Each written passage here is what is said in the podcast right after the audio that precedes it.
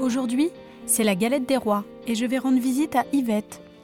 Elle habite dans cette résidence depuis peu.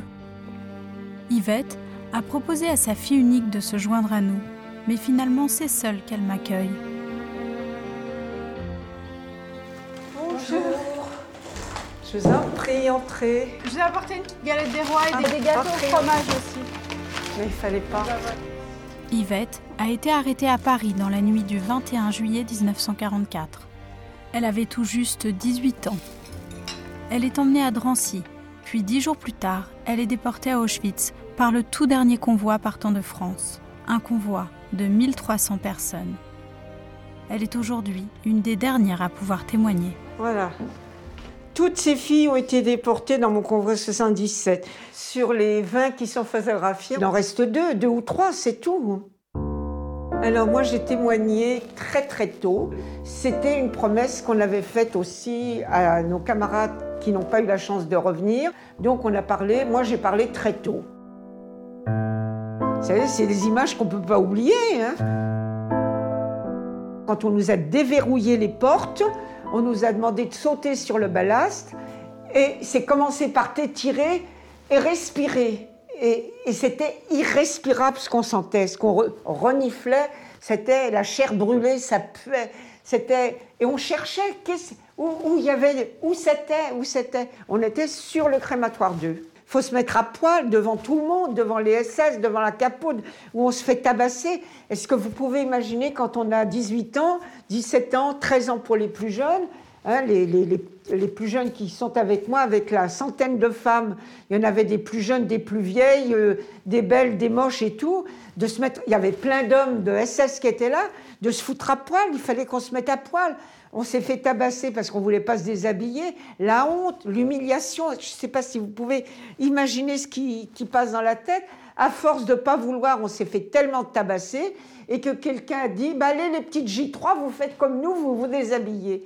Et c'est là, quand tu te retrouves toute nue devant tout le monde, parmi tes copines, parmi les gens que tu connais pas, la honte. Et là, tu es tondu. Il faut se mettre à la queue leu les unes derrière les autres. Il y a deux bons hommes en pyjama rayé. Il y en a un qui tient une tondeuse et l'autre qui a un bassin, une bassine avec des chiffons dans sa poche qui, qui te désinfectera, qui te mettra du, du crésil sur la tête, c'est l'horreur.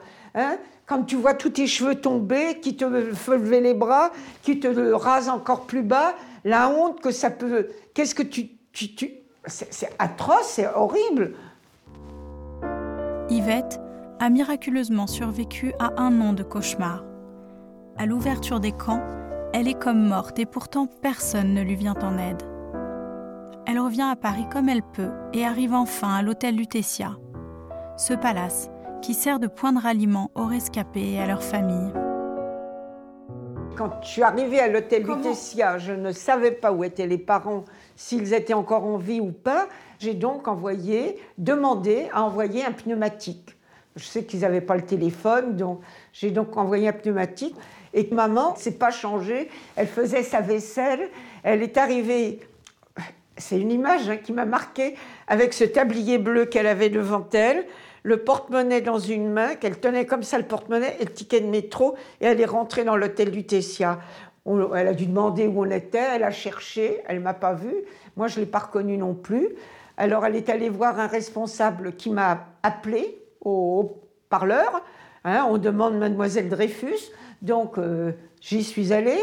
Euh, j'ai vu une dame avec des cheveux tout blancs que j'ai pas reconnue. Elle, elle était passée devant vous en réalité? Elle est passée, elle m'a pas reconnue non plus. Je pesais 36 kilos. Et vous l'avez pas reconnue? J'ai pas reconnu maman. Elle avait tellement Et elle non maigri. Et vous étiez pas vue depuis combien de temps? Un an. Elle était blanche, des cheveux tout blancs, toute jaune, les pommettes saillantes, des yeux qui brillaient. Euh, alors on s'est bien regardé pendant un moment donné et je lui ai dit Maman Et là, on s'est écroulés l'une dans l'autre, on a bien pleuré. Et elle m'a dit Viens, on part, viens, on sort. Pas demandé, pas de taxi ni rien. On a repris le métro. Et là, vous avez euh, réagi comment Alors, quand votre- ben, Vous racontiez que votre Non, père, pas du euh, tout. Quand moi j'ai vu mes parents effondrés, mon père pleurer. Hein, euh, mon père c'était un grand bel homme, euh, assis sur la chaise à me regarder si c'était bien moi, s'il me reconnaissait bien, pleurer. Moi j'ai jamais raconté aux parents, jamais. Ils étaient trop malheureux, ils ont été trop, trop malheureux. Donc, c'était pas la peine de remettre une couche. J'ai jamais raconté aux parents. Après euh, cinq ans, vous avez rencontré votre mari. C'était très compliqué après la guerre d'imaginer même euh, avoir des enfants. Moi, j'ai pas posé ce problème-là euh, comme ça. Je me suis dit, quel est le garçon qui voudra d'une fille déportée qui était à moitié morte en rentrant et que voilà, c'est comme ça que moi je me suis posé la question. Comment on peut euh, reformer. Moi, j'étais habituée, j'avais des parents qui étaient formidables. Euh, la famille, nous, on ne savait pas ce que c'était des séparations, des divorces, ni rien. Je me suis dit, qui pourra, avec la vie qu'on a menée, est-ce que tu crois que tu seras capable Voilà. Vous avez eu un enfant, une fille? J'ai une fille. Elle n'a pas voulu venir, hein.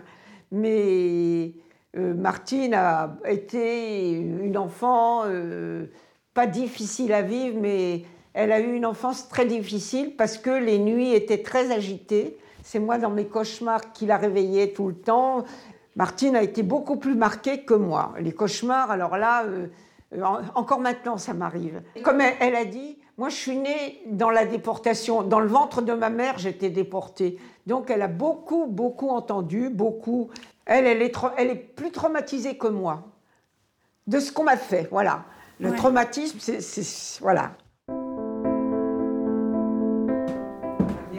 À vous tous. Ah bah, merci beaucoup de nous avoir euh, Voilà, j'espère que j'ai pas dit trop de bêtises. Ah bah non, ça va. Merci.